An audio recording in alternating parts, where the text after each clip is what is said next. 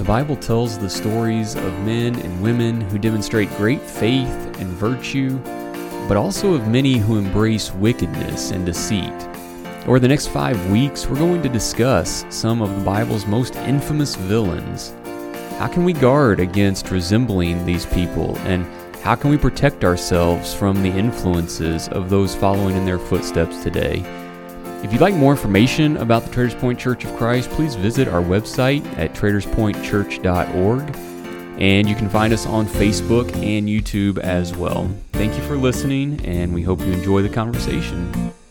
Hello, and welcome back to our podcast. Thank you for joining us today. As Jeremy mentioned last week, we concluded our conversations that we had begun about 5 weeks ago, looking at different women in Scripture and some of the positive attributes that we can pull from their lives and apply to our own. And this week, we are beginning the next group of individuals that we're going to study, this time described best as villains in Scripture. So over the next 5 weeks, we're going to talk about some pretty evil and wicked people and some of the things that they have done. But even in their wickedness, there are some lessons that we can learn, some things that we have to be careful about in our own lives. And we're going to begin this series talking about the one who gives us the most to be worried about, the most to watch out for.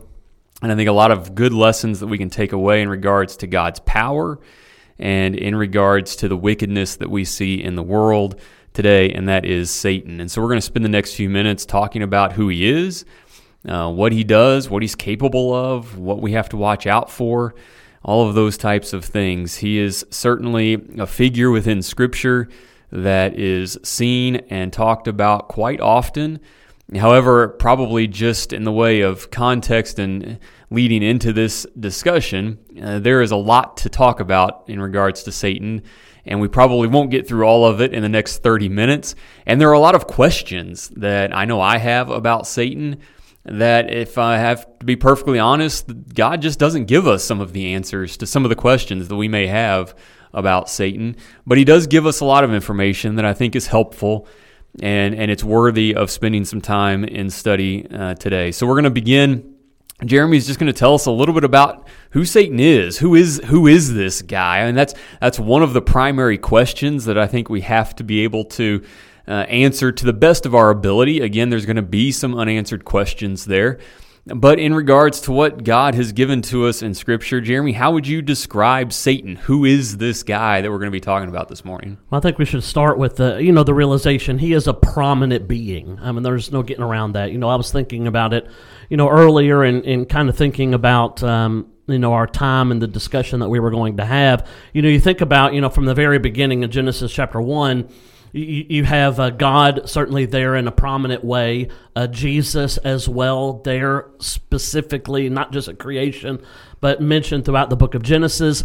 And then you turn to the very last book of the Bible, in the book of Revelation, and again you see God in a very prominent role. You see Christ certainly in a very prominent role.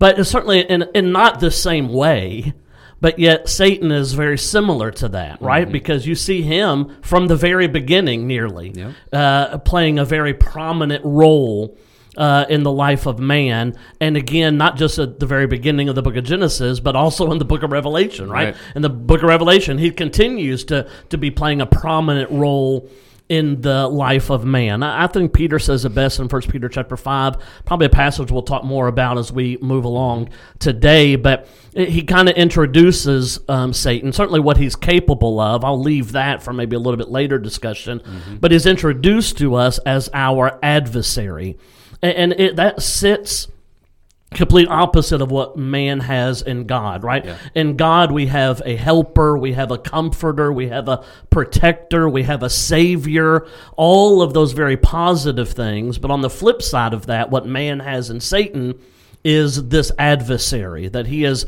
in very different ways coming after man. God is coming after man from the loving side. Mm-hmm. Satan is coming after man from the hateful and destruction side.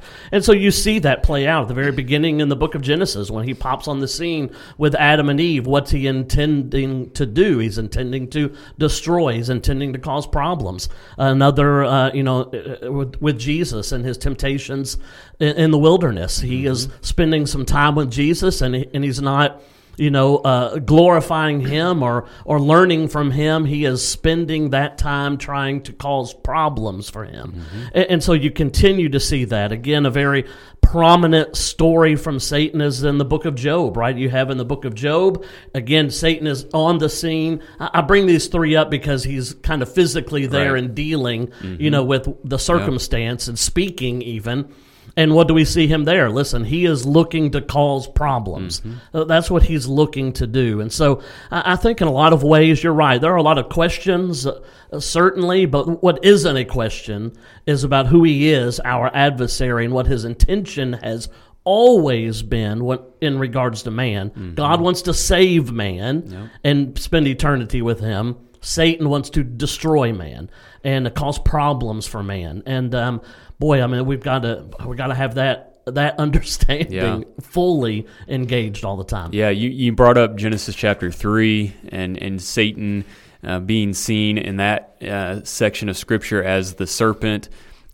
He will then be referred to specifically in that context in Revelation 20 as John will reflect back to the garden and reference Satan there as the serpent.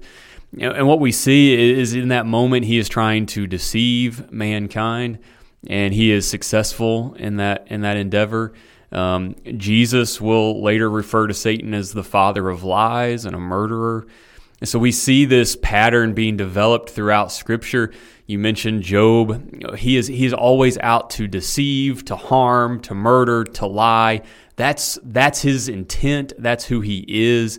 He doesn't play fair. He doesn't play by the rules. He is out to do harm. And we see in each of these stories as well, his presence in the lives of these people was very real, especially in these Old Testament examples that we have in regards to his presence in the garden. He had a physical presence there. And certainly in the story of Job, he was able to reach down and have a direct impact on Job's physical well-being. And even given, I think, based on the question that he asked or the direction that God gave him at that time, God said that he could do anything, but he couldn't kill Job. I take that to mean Satan had the power to kill Job if God hadn't limited him in that regard.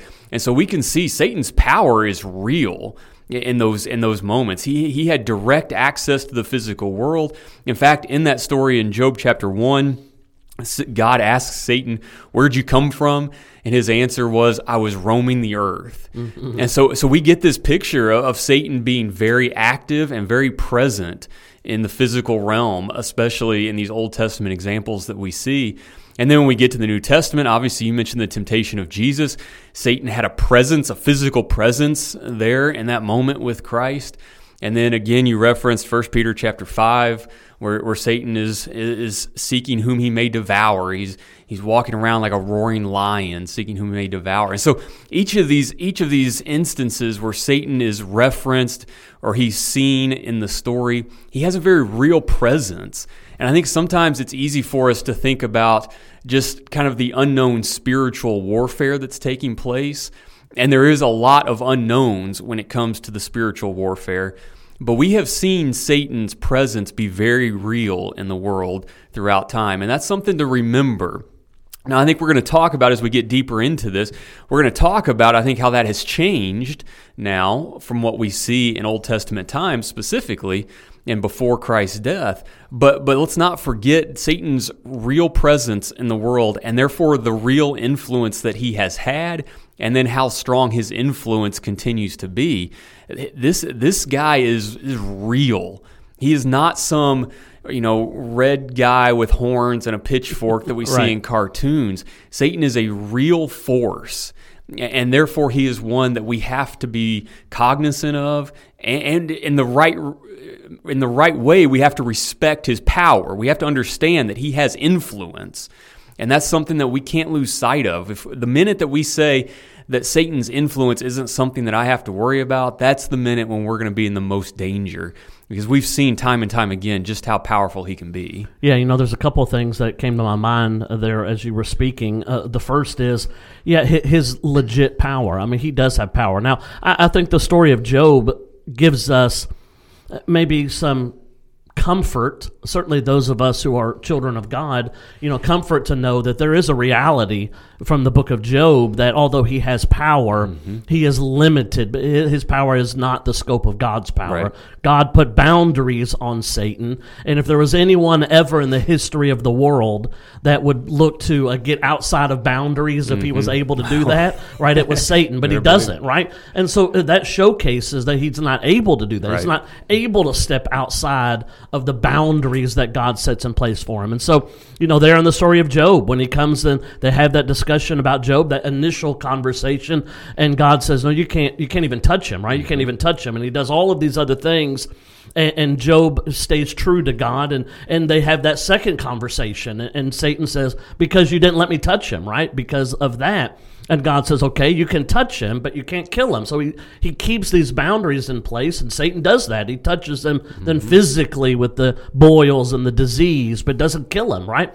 And so you see that limit. Again, Jesus and the temptation in the wilderness, when he takes Jesus up upon the temple and he shows him all of the kingdoms of the earth, and he says, these things will be yours. He's offering those things. I have to think he's offering those things because that's something he can deliver on. Yeah. And so we may not fully understand what all of that meant, but again, he's showcasing the true power that he has, and so we have to understand that. The second thing is, what I love about Scripture is God is so very clear about the essence of what Satan is all about, his nature, right? We talk all the time about the nature of God, and in his book, he's clear about that as well. You got passages in 1 John that tells us that, God is love. That is his nature. That is his essence. He is light, and in him there is no darkness. Again, there in 1 John, that is his nature. That is his essence. God is also clear about Satan and his nature. His nature is deception and lies. You can flip that. In him is darkness. There is no light at all, right? God or Satan is hate. I mean, that is his nature. That is his essence. It will be his fallback. He is not in any other way. And so you have passages, again, like Ephesians chapter 6 and the armor of God passage that we love to talk about. And there's lots of points to be made there from Ephesians chapter 6, but let's not lose sight of the purpose of that, right? The purpose of the armor.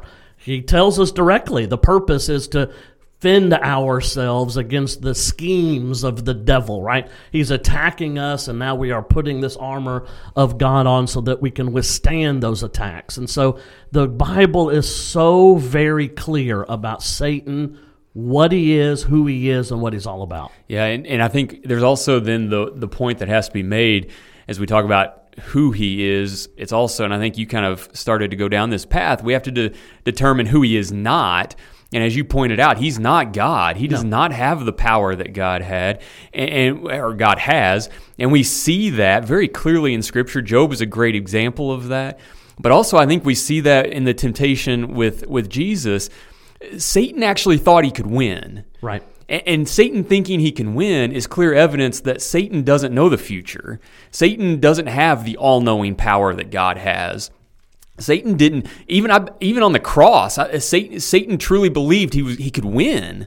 That was the whole idea behind tempting Jesus and trying to kill Jesus. He thought he could win.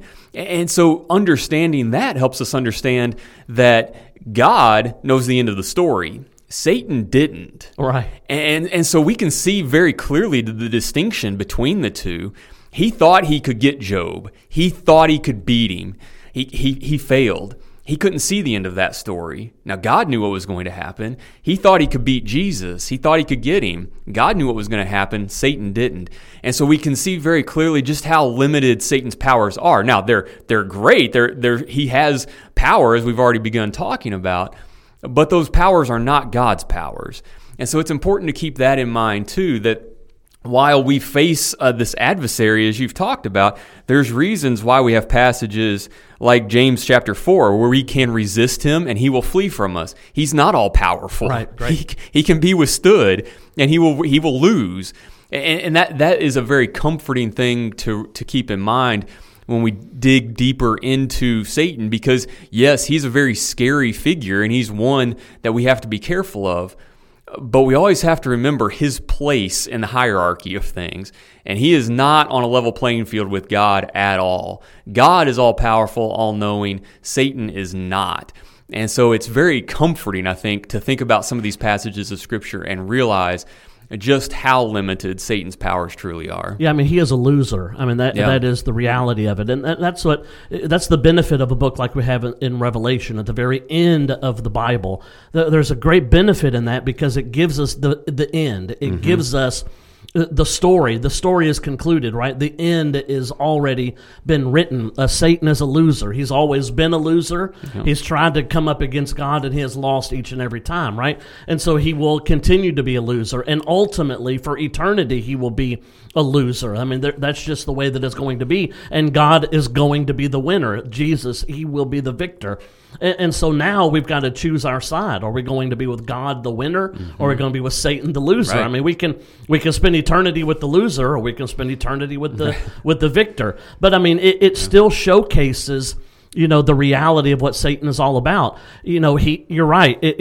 He tried to come up against, you know, Jesus. He thought he could win there, whether it was in the garden, he doesn't win there, or in the wilderness, whether it was on the cross. That certainly was not a win. That was a massive backfire, you know, for him. And so, but he thinks he has all of these things. And again, the book of Revelation will paint the picture that Satan thought that he could beat Jesus, and he couldn't. Mm-hmm. But because he couldn't beat Jesus, the only thing he has mm-hmm. is to try to pick off his people. Yep. That is yep. all. And so he will spend all of his remaining time trying to pick off the people mm-hmm. of God.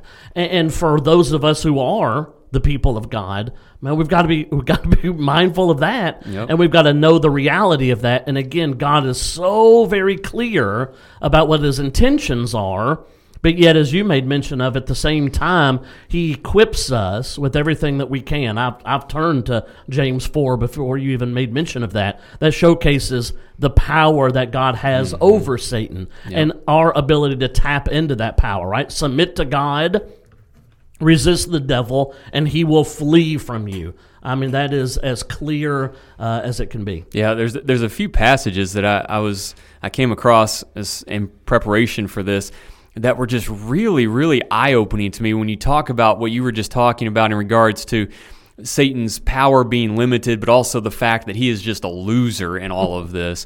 And there were a couple passages that I came across. John 12, verse 31. So Jesus there is pointing to Satan as the ruler of the world. However, he indicates in that passage that he's about to be cast out, which gives us an indication that he has had some level of dominion over the earth, but he's about to lose control of that. And then we have that passage in Matthew chapter 28, after Jesus has risen from the dead and he's about to ascend back into heaven, Satan has been defeated, and what does Jesus say? All authority in heaven and earth has been given to me. God has now reestablished dominion over the earth because Satan has been defeated. And we get that again in Colossians chapter 2, which is a passage that I really, really like in talking about this particular aspect of Satan and his presence. Paul is writing to the Christians in Colossae, and he's making the point that when Jesus was on the cross, he wiped out the certificate of debt, if you're reading from the New American Standard, or the handwriting of requirements that were against us. He's wiped out our sin, and he's nailed it to the cross. Verse 15, having disarmed principalities and powers, but not only disarmed them, he made a public spectacle of them, triumphing over them. I just love how that paints such a vivid picture of Jesus on the cross disarming the principalities of evil, disarming Satan. But not only that, he made a fool of him. I mean, he made a public spectacle of him. As we were talking about just a minute ago, Satan really thought he could win. And what ends up happening Not only does he lose, but now he gets cast out, and now he's just this joke in a lot of ways. That's how powerful and overwhelming the victory of Jesus was. And I think those passages paint a really clear picture of just how impactful Christ's victory over death was, certainly for us individually, because it gives us an opportunity for our sins to be forgiven because he has sacrificed his perfect blood on our behalf. But not only that, this was God's victory over Satan. Satan is cast out. Satan is a joke. Satan has lost. The war is over. And so now, to your point, all Satan has left is his influence to try and pick us off, as you said. And I like that imagery a lot. That's all he's got left, right? Because everything he's lost, it's over, it's lost. And so now he's just trying to use what influence he has in this world to try and pick us off, as many as he can. He's going to take as many of us down with him as he can, and that's all he's got left. And that is just so. I mean, in one way, it's so encouraging to think about that victory that Jesus attained over Satan. But again, a reminder to us that just because Satan has been defeated, that doesn't mean that his influence in this world is gone. In fact, I think he could make a strong argument that his influence is as strong as ever in the world today. He is still trying to take as many people down with him as he can, and that's something we can never lose sight of. Yeah, I mean, the New Testament in a lot of ways will get us to understand that he is a liar, he is the father of lies, but he is deceitful, he is deceiving. That's what he is all about. You see that at the very beginning from, Genesis chapter 3, when, it's something as simple as, the eating of, fruit from a tree. And Eve says, listen, God says we can't. This is going to happen. And Satan ultimately says, well, God is a liar, right? Mm-hmm. He's told you incorrectly. Yep. So he just lies, right? And that's what he does. And that's what he continues to do. And, the danger becomes, especially when we face temptation, and ultimately we will, and he's very good at temptation. He knows us mm-hmm. very well. He knows us individually. Yep. He knows our strengths and he knows our weaknesses, and he tries to prey on that. And then he whispers into our ear that you don't have the power to overcome mm-hmm. this. You don't have the power to withstand this. You're not equipped for this. But yet at the same time, God wants us to understand we are. I mean, so we see that all the time. I mean, 2 Corinthians 10 and 11, are great examples of that, where you have there in chapter 11, the picture of his deception, that he can even transform himself into a, an angel of light, right? That he's able to do that because his deception is so strong. But yet in 2 Corinthians chapter 10, we this picture of war, it gives us the indication of what we're equipped to do, right? We are mighty in God, verse 4. We can pull down strongholds. We can cast down arguments and every high thing, verse 5. We can be ready to punish disobedience, verse 6. Mm-hmm. I mean, these very vivid, this very strong language that God provides that showcases with him, not just that we have the power to withstand the devil, we have the power to push him away. Right. And that brings us back to that James passage, to resist him, he'll flee from you. It's not cowering in the corner and just taking his beating and then ultimately staggering to our feet. Mm-hmm. No, we have the power to push him away. Mm-hmm. And that is ultimately the power that God has over him. And I think that has to be the picture in our mind. It does, and that's what should give us the most comfort when we talk about this topic. We can't bury our heads in the sand when it regards to Satan and what his influence can do to us and what it has done in this world. We can't do that. We can't hide from it. But what we can do is we can take joy in the fact that we're on the side of the victor. Right. And victors don't have a reason to run. They don't have a reason to hide. They stand strong because they know they have won. And when we're on the side of Christ, that should be our attitude in regards to Satan. Satan, you lost. I'm on the winning side of this. And so we can take great joy and comfort in that. And really, I think that is where, obviously, that's where God wants us to be. That's where he has always wanted us to be. That there's a passage in Matthew chapter 25 when Jesus is talking about this, and he indicates there that Satan and his angels are going to be cast into hell. That's what hell was created for. And even there, I love the imagery of hell being created for Satan and his angels.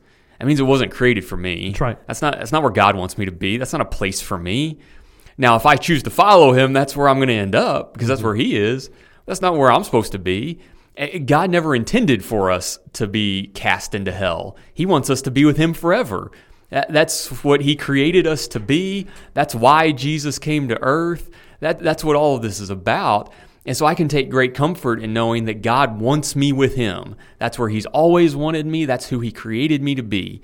And so as long as I stay focused on that, and I'm on the side of the victor, then yes, Satan is someone that I have to be careful of, but he's not something I have to fear. Right. He's not something that I have to walk around and, cowering in fear of.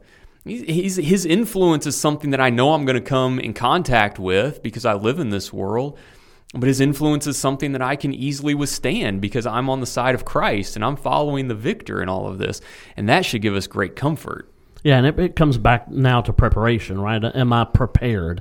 And what helps in being prepared is this conversation we're having today, right? That acknowledgement of not just who he is, but what his purpose is. I mean, we can full circle back to 1 Peter chapter 5, certainly that he is our adversary for sure, but his purpose, his intention is to devour, to destroy. He's not looking to push us around. He's not looking to cause us some inconvenience or cause us some trouble. That's what he whispers in our ear when it comes to temptation. It's not that big of a deal. It's just a tiny little thing, and nobody gets hurt. I mean, these are the kind of whispers that he brings about, but he's looking to destroy.